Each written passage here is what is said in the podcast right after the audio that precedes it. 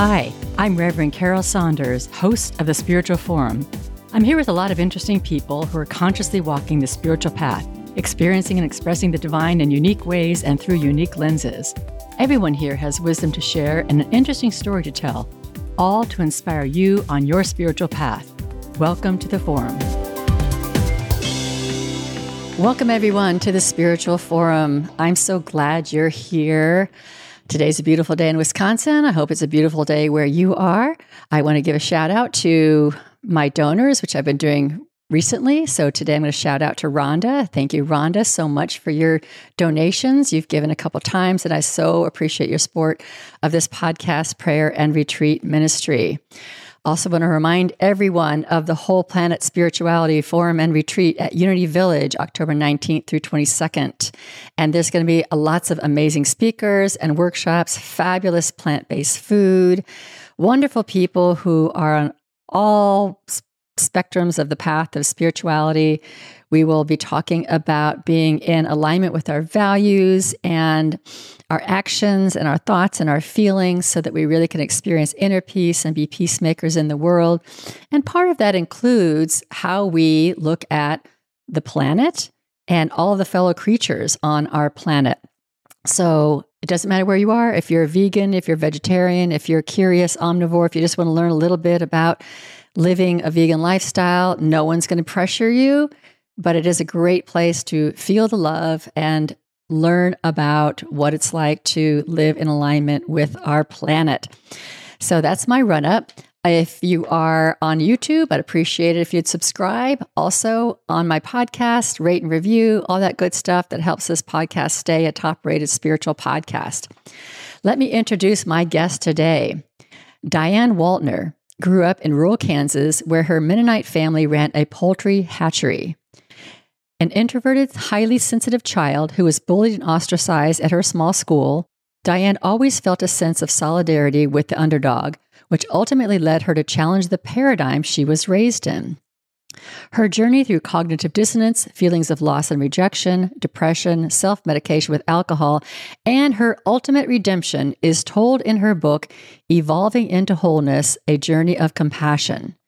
Through her spiritual journey of self discovery and its unavoidable companions, pain, courage, and dark nights of the soul, Dianne ultimately chose to align her life with her deeply held values of compassion for all.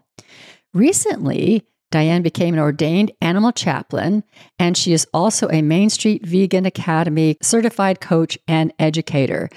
And Dianne is committed to creating a better world for human and non human animals alike. Welcome, Dianne. Thank you so much, Carol. It's such an honor to be here. I'm so glad to have you. I, I really am. I think we're going to have just a really interesting conversation, very different than other conversations that I've had with people. And as I said before we got on the air here that every person's journey is really interesting. Everyone's is unique. And I know that your story will bless people who are, who are listening or watching on YouTube. So, speaking of your story, I want you to fill up in any gaps that you want to fill in about your story. I know it kind of brushed over that you, you, your family ran a poultry hatchery.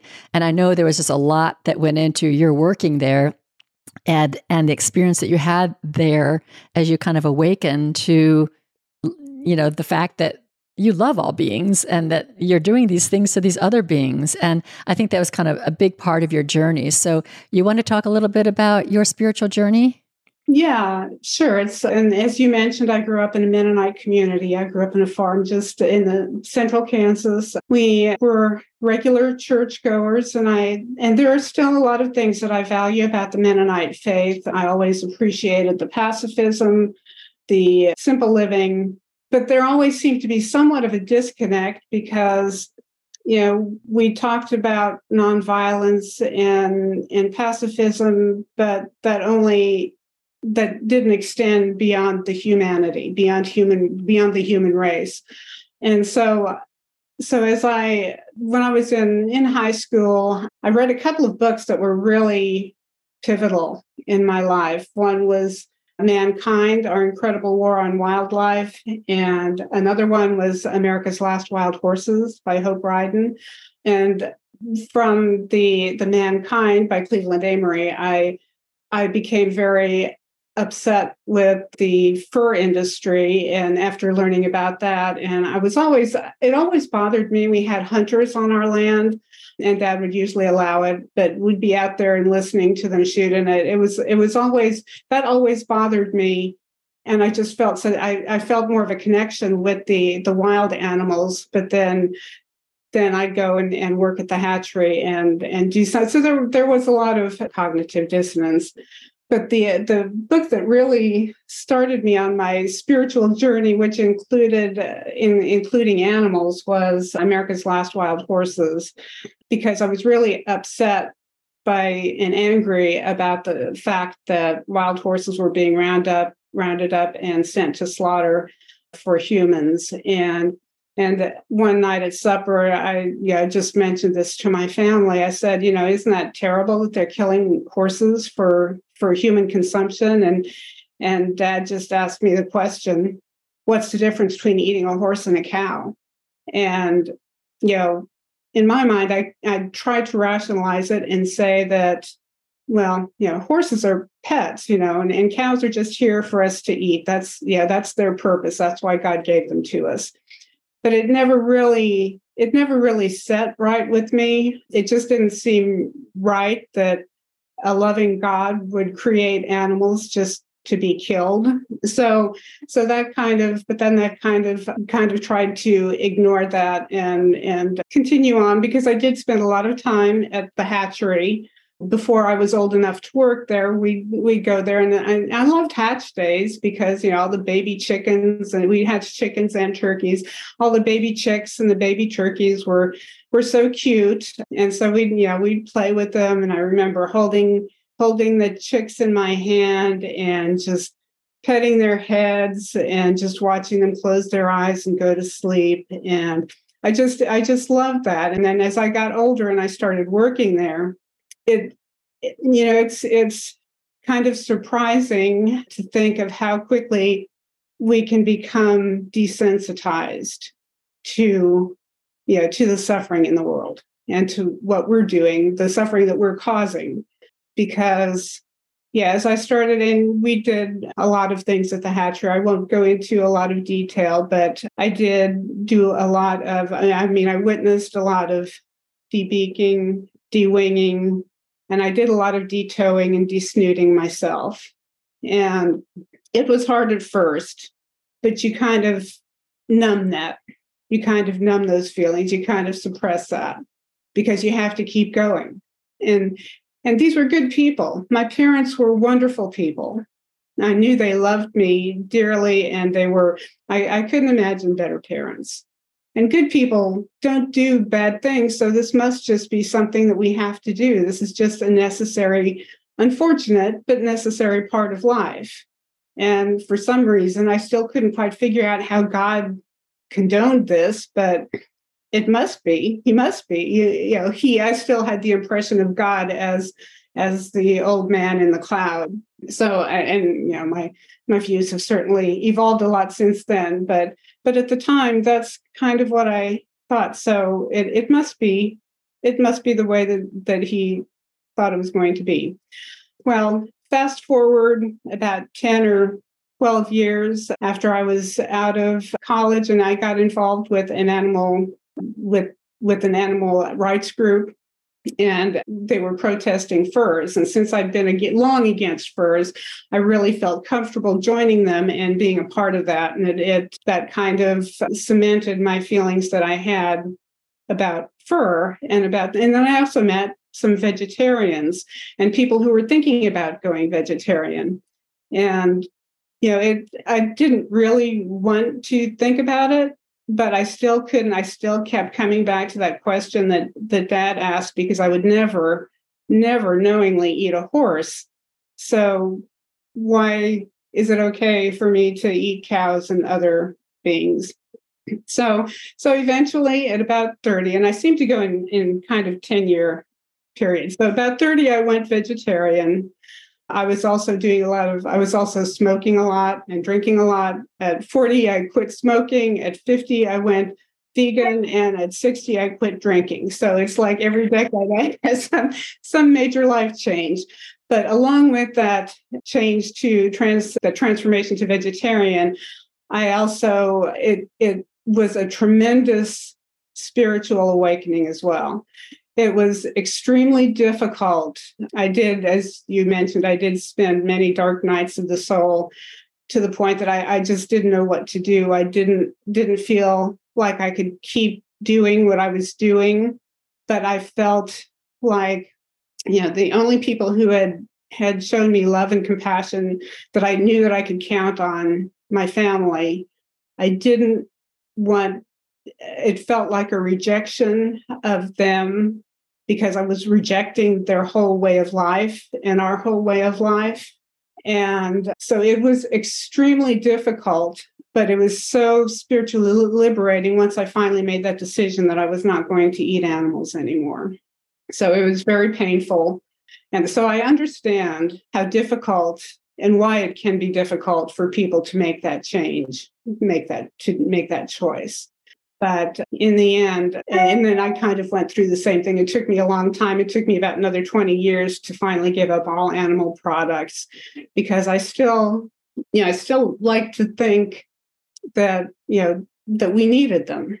And I, w- I was one of those who was addicted to cheese. So that was really hard for me to give up. And I thought, well, I'm still supporting the family industry because I'm still eating eggs. So I'm not totally rejecting my family.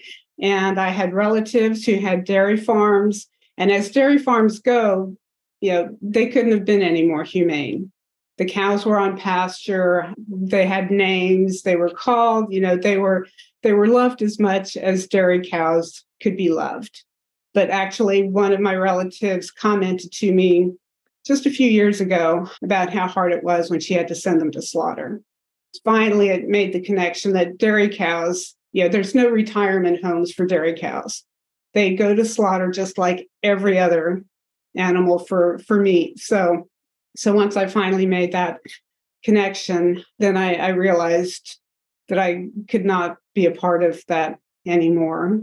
I'd like to interject just a little bit before you go on because there's a lot in what you said. And I think that what I loved about your story is it, it helped me understand why this is so hard for so many people. And and it's not just it's really just not about changing what you eat. It's it's a whole psycho spiritual thing. It's it's massive. And in your case you had wonderful parents and they were role models and you loved them and they were loving people. And so there's this kind of disconnect about what they're doing. You you can't condemn what they're doing because you love them and they love you. I think this is what happens with children I, I think all of us become indoctrinated into a system of of violence that's accepted, and because our our parents are doing this, then you know I if I go against that, I feel like I'm cutting myself off from my source of love. And this is the trauma that children experience when they undergo abuse, but also when they're faced with these do I do what my parents do or do I go against them? And how does that feel? I, I remember once myself that I was going through some old family pictures. And I, you know, I adored my dad, and I, I had great parents too. I saw a picture of my father as a young man holding a pheasant. I mean, it was after hunting. He was not a hunter. As far as I know, he never hunted. But apparently, at one point in time in his life, his work buddies invited him out. And when I saw that, I took the picture out of the album and I hid it. I, I, I put it away. I was not going to think of my father in those terms. My father wouldn't do that. And there it was, you know. And so, and I just felt quiet desperation around that. I too was a sensitive child like you about animals and well all life and I think that I think most children are sensitive about life. I think that we're just trained at various rates to desensitize ourselves. But anyway, so I, I feel, I really feel, felt your pain reading your book about that. How do I kind of declare myself when my family has completely different values? And it probably would have been more helpful if they weren't a good family and you could rebel. but I, I think that I, I think that this you said it felt like that you were rejecting your family. And I just think that's just a fascinating thing to try to overcome because I think the the whole spiritual path is is about becoming you. It's about becoming you. It's about becoming ourselves, not about just carrying on the, the patterning of conditioning and carrying on the pattern of our parenting. So, you know, this was your struggle. And I I think that I think that the cognitive dissonance, which if people don't know what that means, that's when you have inconsistent thoughts, beliefs, and attitudes and it's not it's not like your beliefs aren't in line with your actions. And most of us are living this way whether it's about animals or about child labor or uh, any number of issues war government politics medicine any number of issues. But you you you walked through that and still were able to make your own decisions. So you i am going to let you pick up and and and say what the next chapter is well, and yes, like you said, I thought I've often thought it would have been a lot easier if if they would have, if my parents would have been jerks, you know, if right. they would have been okay, they're bad people, they're doing bad things. I don't need to be a part of this. yeah, we live in a world where good people do do bad things or do do things that are really mean. We live in that world. Right, right, and that's yeah, that Uh, like you said, that that was really hard to reconcile. But I realize that we've we've all been indoctrinated into this system and and to believe that that's you know when I was growing up, you know, we had the four food groups and half of that was animal products. You know, you had to have that to be healthy. There's one more thing I wanted to point out because the story that you tell about holding the little chicks and the little poults, the little babies, I, I think that that is so you're at a hatchery, and I think that that is such a beautiful example of the child, the, in, the inner child that we all have. Our inner child wants to hold the chick. Our inner child does not want to snap its neck. It does not want to slash its throat. It does not want to clip its wings. Our inner child wants to hold the baby chick. And and uh, you know that that journey to returning to or allowing that child within us to arise so that our compassion for beings can overcome all of this cultural conditioning i think that's that is the spiritual path. We are, restore ourselves back to that child that wants to hold the chick. So i love that you also brought that into your story. So i think where you left off is probably like when you were in college and with the vegetarians meeting vegetarians and things like that. Okay. Yeah so it, it was it was good to actually meet other people. I mean, now that I was away from home and I wasn't working at the hatchery anymore, so I could kind of put that aside. But it was nice meeting. I actually met met people who who were like i said vegetarians or or in the process of becoming so it it felt like i was finding a new community finding a new even though i i never wanted to reject my parents and i have to say that and especially considering some of my other friends' experience when they went vegetarian, that mine was my family was surprisingly supportive. I think you know my dad didn't understand it, and, and but mom mom was always. I mean, when I when I'd go home, she'd always fix vegetarian food for me. I mean, she would she would always, and she told me once that you know it really wouldn't be hard for her to be vegetarian. So, but it was just, you know, that was just not our not our culture, but but it was that was that was really good. But but throughout all of this, I had started smoking and drinking and and drinking became my main method of coping with a lot of things so it was my my go-to. If if it was a bad day you know drink to forget. If it was a good day drink to celebrate. It was you know it was kind of like cheese. There was always alcohol in the fridge. There was always wine or, or beer or and cheese in the fridge until i finally decided that i cared enough about myself that i, I wanted to quit smoking. I was having some health issues health concerns. And so i decided that i would go with my mom and some relatives on a bus trip to get away from the smoking. So i finally I, I did manage to do that which was which was really challenging. But i finally started caring enough about myself to quit smoking. And then then as i you know as i went on then you know down the road i i also started caring. It took it it took it it's not willpower. It takes self compassion more than willpower.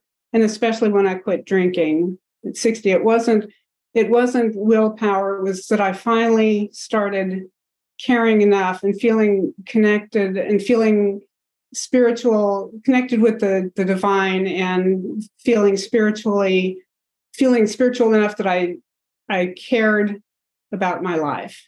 That Interesting. Yeah. That's a huge step.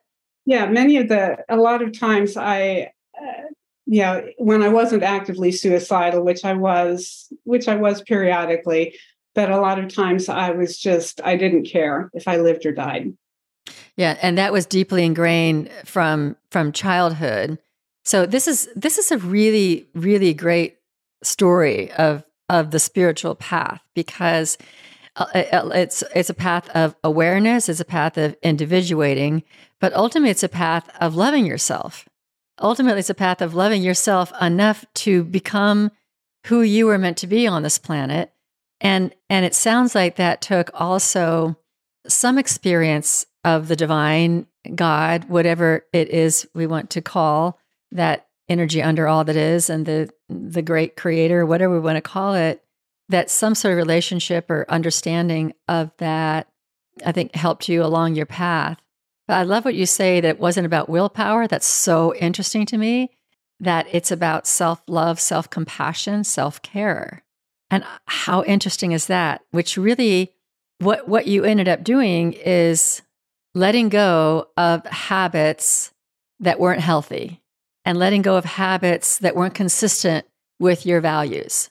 And it, we would think that that would be an easy thing to do. You know, it's just easy. I mean, like, you know, this is not good for me. Let me let, let, let it go, you know. But it is it is such an arduous journey because it's entwined with so much sense of ourselves and our friends and our social environment and our families and all of that. So ultimately, you're saying it's self compassion. I think that's fascinating. Yeah, because without, well, without without that, I I would not have I, I would not have quit drinking because it was just uh, that was that was as hard to think about not having a going for going for a week. I couldn't imagine going for a week without a drink, even even two or three days. But then the more I learned about it and realized how how harmful it was and you know i finally decided and and you know i don't know that i would have would have quit drinking if i wouldn't have gone vegan because after going vegan i did start to feel more of the oneness and more of the connection with all life and with the divine and how i valued other lives and i started valuing myself mm. So interesting. So yeah. So I, I, it it sounds like your your step your step to kind of be in action in the world that was aligned with your values, which was you know compassion for all beings. That that deepened your spirituality and that deepened your sense of self and yet deepened your sense of the divine. How interesting. Yes, it's it is a spiritual path. Yes, very much so. Um, and I, you know, I, I continue on that. I'm, I've, I've experimented with a lot of things. Like I say, I still value a lot of the things that I grew up with as a Mennonite, but I still, and and I've, I've been, yeah, I've been drawn to a variety of faith traditions. I was going to theosophical meetings for a while you know and i when i started going back to church i was drawn to the unitarian universalism and i still and and then then unity for the same reasons because they're both they're both more eclectic they yeah they take from a lot of different faith traditions it's not one particular so so i found a lot of a lot of comfort and a lot of good things in in in those and especially in unity. The Unitarian, I was very active with the Unitarian Church for for a number of years and was really grateful for everything that I learned there. But I was really drawn to unity because of the spiritual emphasis. The Unitarian Church that I attended was more into humanism, which mm-hmm. uh, which I can understand, but I, I really valued the the spiritual emphasis of unity. At the time when you were getting to know what unity was all about, did you know about the founders and how Charles and Myrtle Fillmore were not not only were they just ethical vegetarians, but they Charles is very vocal about if if we're going to be peaceful people, we cannot keep killing animals. And if we want to develop spiritually, part of it is letting the animals on our plates go, you know, stopping that. You know, he wasn't he didn't make people do these things, but he definitely spoke pretty clearly about that. Did you know about that about Unity when you started Unity? Not initially. But and then when I found out later that the Fillmores were ethical vegetarians, that just that just made me even more inclined to be a part of Unity. Yeah. Now, Unity overall, you know, I do this retreat at Unity Village to try, and try to resurrect and reignite these teachings in Unity, but Unity overall has kind of fallen away from that. But, but I, you know, like everything, we're all we're all on a path, and you know, actually, I think your book helps me understand why people are different places on their path when it comes to this. But I do think the Fillmores were right in that this is part of the spiritual path. This is part of the spiritual path if if we want to say we're nonviolent, we've got to be nonviolent. If we want to say we're loving, we've got to be loving. And that has to be loving and nonviolent towards everything out there, people, animals, all of life, everything in here, myself, not being violent towards myself, which I think your alcohol was and smoking was violent towards yourself. And and being loving towards yourself. So and that, that is that is the spiritual path to align to align that. It's not about all becoming vegan but it is about getting ourselves aligned. I want to talk a little bit about the similarities between veganism and sobriety this perception that in order to be vegan you've got to give up a lot. In order to be sober you have to give up a lot. Like and so there's all this focus of it's too hard there's too much to give up you know, and and there's a lot it looks like there is to give up. But your experience really is that both can be very expansive. Can you talk a little bit about that? Sure. Yeah, the first thing that people think like if you say you're vegan or that you don't drink it's you know all of the things that you have to give up we always think about what we're missing out on what we're what we're having to go without but we don't think about all of the things that we gain because yeah i think and and one of actually one of my pet peeves is when people say, "Oh, you're vegan, you can't eat that." I mean, I can, I choose not to. right, right, right. It's it's and and once it's an ethical choice, it's it's not that it's not that difficult because you gain so much. Well, with veganism, I gained a whole new world of of food experiences. There is so much more out there, you know, so many options that I wasn't even aware of because I was stuck in the usual, you know, meat, potatoes kind of routine. When you take that away and, and look for the new things, it's it's amazing all of the variety. You know, the I mean, I, I gained so much as far as just, you know, I'm, I'm kind of a you know, I enjoy food. I, have always loved eating, and I love eating even more because the food is even so much better. And the thing, eh, well, in the same kind of in in the same kind of way with with alcohol. Once I stopped drinking, I realized how much time I had spent even just thinking about drinking. Like, okay, how much how much wine do I have in the fridge? Do I need to go to the liquor store? do I need? I mean, just the thinking about it, just the all of the trips to the liquor store and then trying to you know go to different find different liquor stores because you got to because i got embarrassed to be going to the same one all the time so i didn't want to i didn't want to give the impression that i was drinking that much i'm lucky that i never got a dui i'm lucky that i never was injured by some of the strange strangers that i allowed into my home after a night of drinking.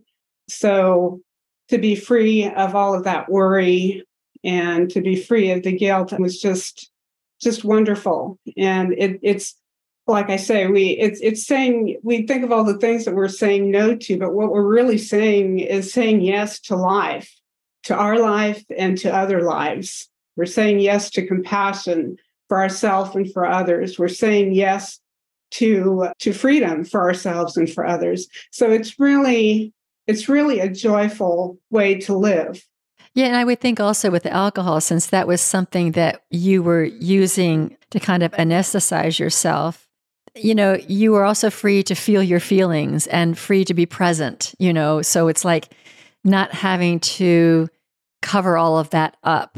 Like you, uh, you uh, vulnerably expose yourself to uh, to the feelings and the reality, and and and allow that to rise. So that's that's the healing part. That's the spiritual healing. So that's a huge thing to gain. Um, so I think I think it's interesting how you you stated that people have a propensity to say what I would be missing. Oh, what I would be missing, and we're we're addicted to so many things that aren't good for us. But boy, we don't want to miss out. We don't want to miss out on the festivities. We don't want to miss out on being with friends. We don't miss out. But but when we're on a path that aligns us spiritually, when our spiritual path, then then the and, and I think I think at some point you must have just committed yourself to that because then the kind of world kind of opens up and and it's an expanding, abundant world. New foods, you know, new realities, new peace, new love. And new friendships too. I have to say, I've made some really, you know, I've found community and found a lot of meeting meeting people of of similar mind and interests. Yeah, and I'm glad you brought that up because that's so important. It's important for everybody to find community, and I think that was one of the things that was really disturbing about the COVID years because it's like, where's my community? People kind of got lost a little bit with with the lockdowns and whatnot. But we on the spiritual path, it's very important to have well, it's important for everyone to be in community, but if you if you if you're on the spiritual path, it's important to have the spiritual conversation around you and people that kind of help hold you accountable, if eh, not necessarily overtly, but by just by your friendship and how you want to show up. Right, and just having other other vegans too. I mean, veganism, which is definitely a part of my spiritual path, but it would be much more. It's much more difficult when you're trying to go against the cultural nor- norms by yourself. It's so nice to have have friends with you on that journey as well. Yeah, people who see that are in the same reality paradigm. Who people who've, who've made yeah. So I want to I want to pivot a little bit and talk about your animal chaplaincy that you were just ordained as an animal chaplain. I'd love to hear about that program and what that means and what you might do with it and if anybody's interested in becoming an animal chaplain what what they should do. Yes i'd love to talk about that. It, it was through the compassion consortium which was co-founded by victoria moran and william melton and sarah bowen reverend sarah bowen. She was the uh, reverend sarah was the director for the the chaplaincy program and it was amazing. It was quite it covered a lot of territory.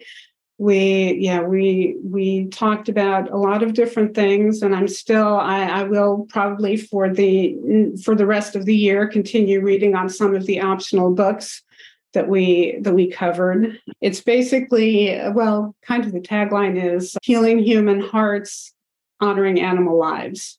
Oh wow. And how long is the program? It is three six or nine months there's just an introductory program and you can start out with one and you can continue if you decide that you want to go on. Three month program is kind of an introdu- introductory program.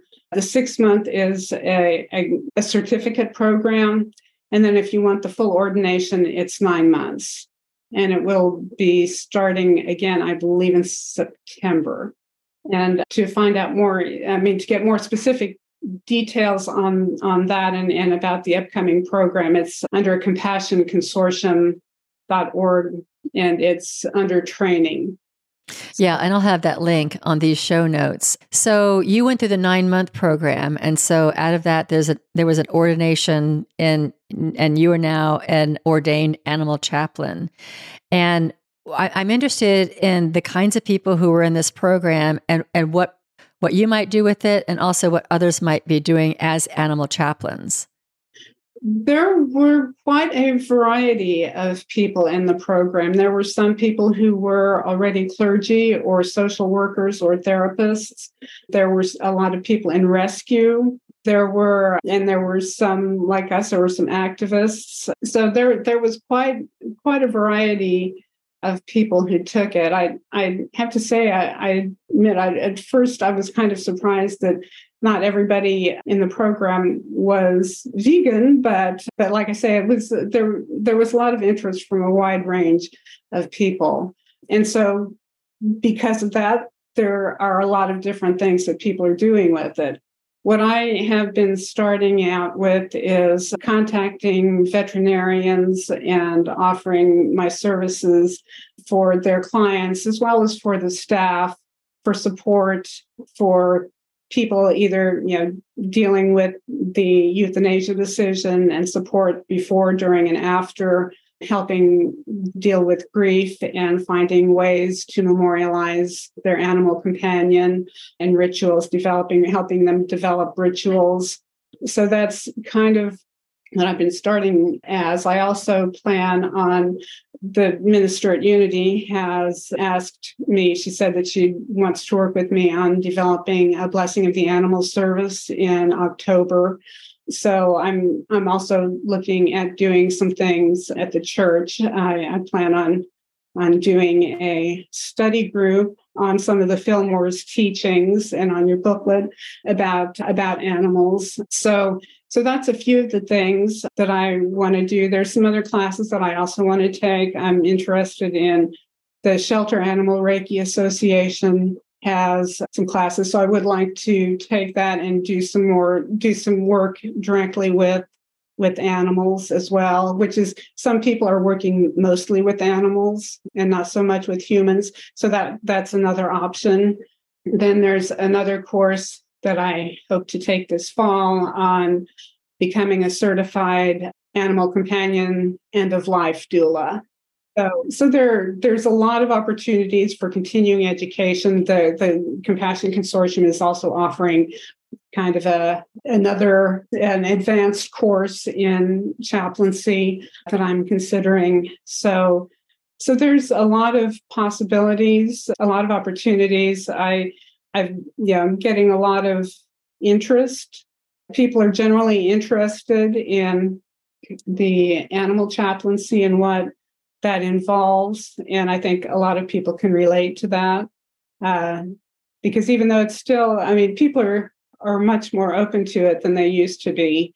Because back in the day when I was in college, I did, I was briefly in the master's program in counseling with the intent on specializing in pet loss counseling. But this was back in the 1980s and people were not it was not that it was not as well known or as as well received as it is today as far as the human animal bond you know which is something else that yeah is a, a big part of this program working to strengthen the human animal bond and helping animals thrive. Mm-hmm. they're alive as well as helping them with the sacred send off okay interesting. So as an animal chaplain you can minister to the animals and you can minister to the humans and you can minister to the bond between animals and humans. And and there's lots of different ways to express that. I do know that loss of our companion animals, some people suffer eh, horrendously when they lose their animal companion and and the world doesn't always understand that and they're like you can get another dog you can get another cat or rabbit or whatever it is but it, it is a a real loss i I I think the animals I, I, think the animals are our teachers. I think they kind of show up in the world to to show us how to live and and just being able to connect with what it is that they're saying to us. And I know we're not talking about animal communication, but that bond between us and the animal world, I think it's an original bond. I think it's one of the reasons we're we're we're living in kind of a traumatic state because we've broken it in so many different ways. So before I go on, a, an idea that came to me while you were talking. I know that Renee King-Sonnen, who is the going to be the keynote speaker at the retreat, she's doing work with chicken farmers who have chosen to convert their chicken farms to mushroom farms. And I think there's a lot of farmers. I shouldn't say there's a lot. There are farmers. Howard Lyman's one. There's there's a pig farmer's another. There's a bunch of farmers out there who have kind of awakened to I don't want to keep doing this anymore to my animals. Like I do bond with them. E- either either you cut off the bond and you mechanize the whole process, so you don't have to think about it, or you do have them close to you and you name them and you kind of love them, but then you send them off to market. And there's a lot of farmers that are, are if they knew of an alternative, they would take the alternative. And I know Renee King is helping farmers make that transition. And I'm just thinking about there there could be a lot of healing opportunity around people who are awakening like you did from your poultry farm that you grew up on that are awakening to I've done all this to tens or hundreds of thousands of animals and Uh, and, and I feel the grief of that. I mean, it's it's welling up in my heart, and I don't know what to do with that. And they could easily turn to the bottle if they're not there now, or drugs, or whatever, or just not make the change, or hate themselves, self-loathing, whatever. I just see a lot of opportunity to minister to people who are awakening in that way. That maybe an animal chaplain would be the right the right key to fit that. Yes, and that is something that I'm also that I would also be very interested in. So yeah, I would be happy to to work with anybody who's dealing with that. Yeah, and and you've been there, so you would be the perfect person to to wake well, up to that.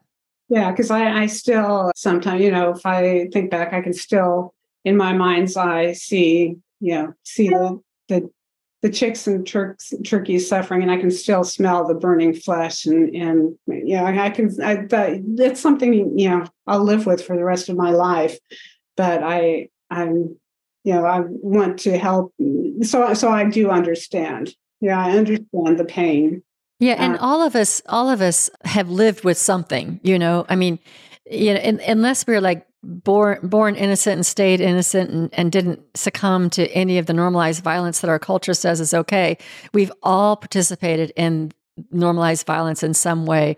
And it, i think it's one of the things that keeps us asleep. We don't want to see. We don't want to know and and if we do know then what what does that mean about me? And i kind of lose my bearings. So we've all been on in this place where it's like i've participated in this. We all have some kind of grief around it. And and and and and, and that's that. You can't change that. But you can change who you are going forward. And you can be i do believe you can be in prayer for beings in the past. I do believe you can do that and I do believe that we can also love ourselves, knowing that I think in the four agreements, Don Miguel Ruiz, the fourth one, I think we're all doing our best. It, it may not look like that, but at the time, you you were doing your best with what you knew. I was doing my best with what I knew, and then when we knew something different, we did better or we did differently.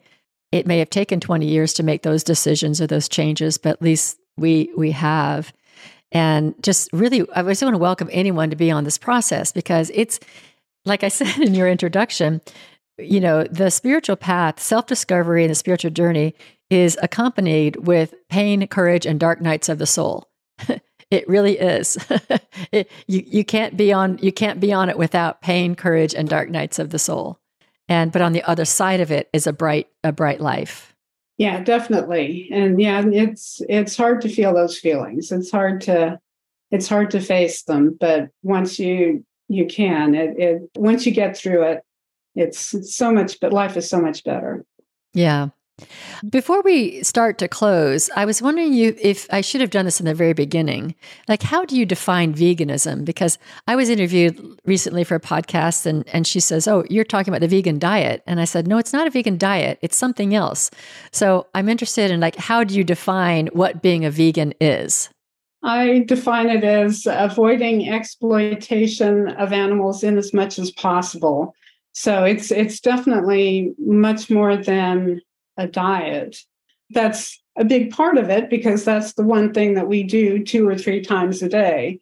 But it also involves, you know, not wearing, well, as I talked about the fur, yeah, not wearing products of animal exploitation, not participating in enter- forms of entertainment like circuses or zoos or certainly rodeos, you know, things that anything that exploits an animal, I, I try as as best as I can to avoid. It's not possible to be perfectly vegan because it's not a perfect world, but I try and and and do the best that I can. Well, and the product labels too. I forget about that too. But the products that that where animal testing is used and kind of want to add that. Right. Yes, definitely. The animal research and even you know the charities that I donate to, I I select charities that do not use animal testing or animal research. So yeah, there's there's a lot of sadly there's there are a lot of things that to be mindful of when you're looking to avoid animal exploitation.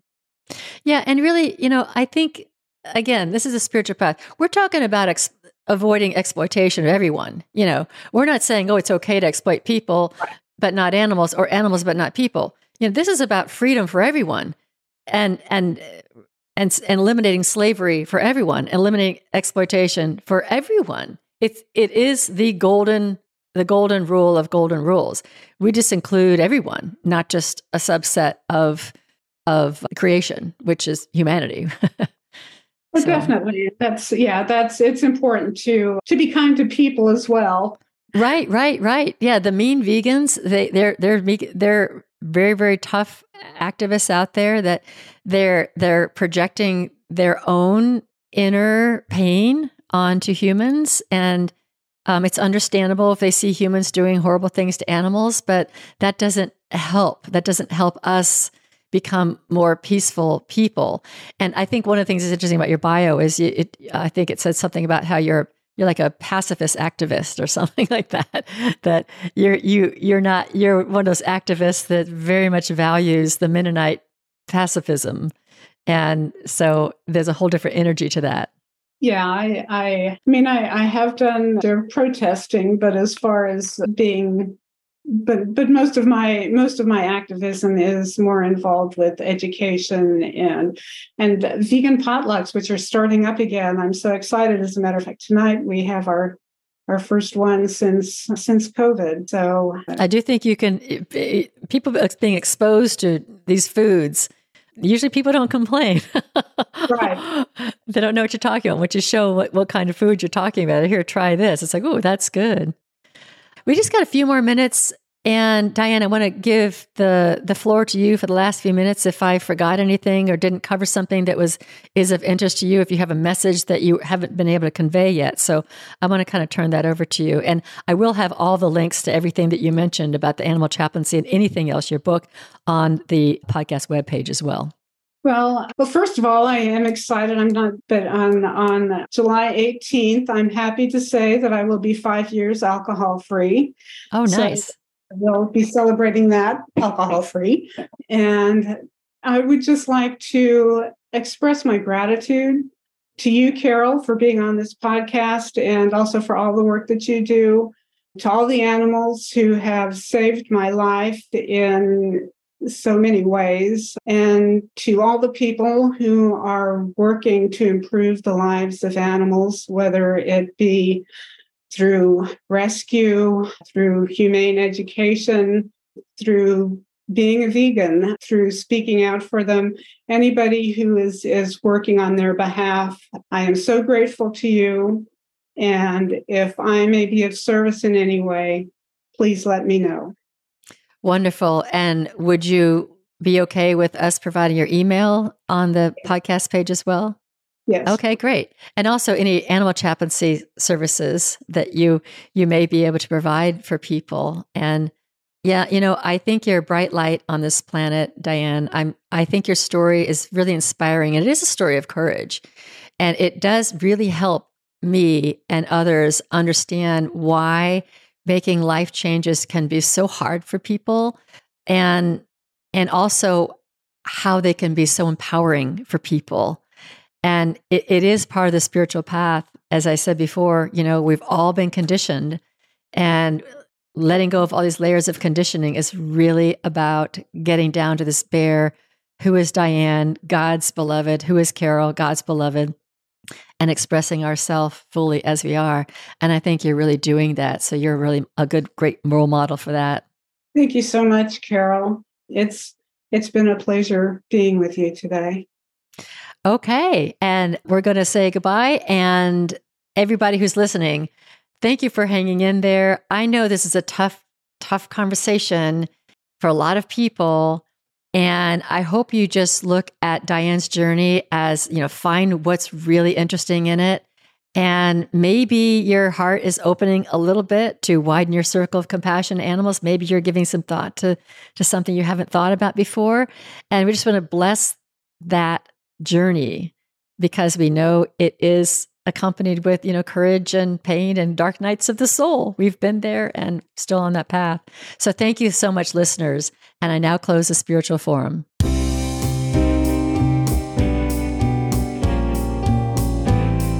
Thanks for listening. If you like this podcast, you can let me know by leaving a positive rating and review on your favorite podcast app or make a tax deductible donation at thespiritualforum.org. The Spiritual Forum is a podcast, prayer, and retreat ministry affiliated with Unity Worldwide Ministries. Thank you again for being a part of the Spiritual Forum community. And remember, you are an amazing, divine, and powerful being.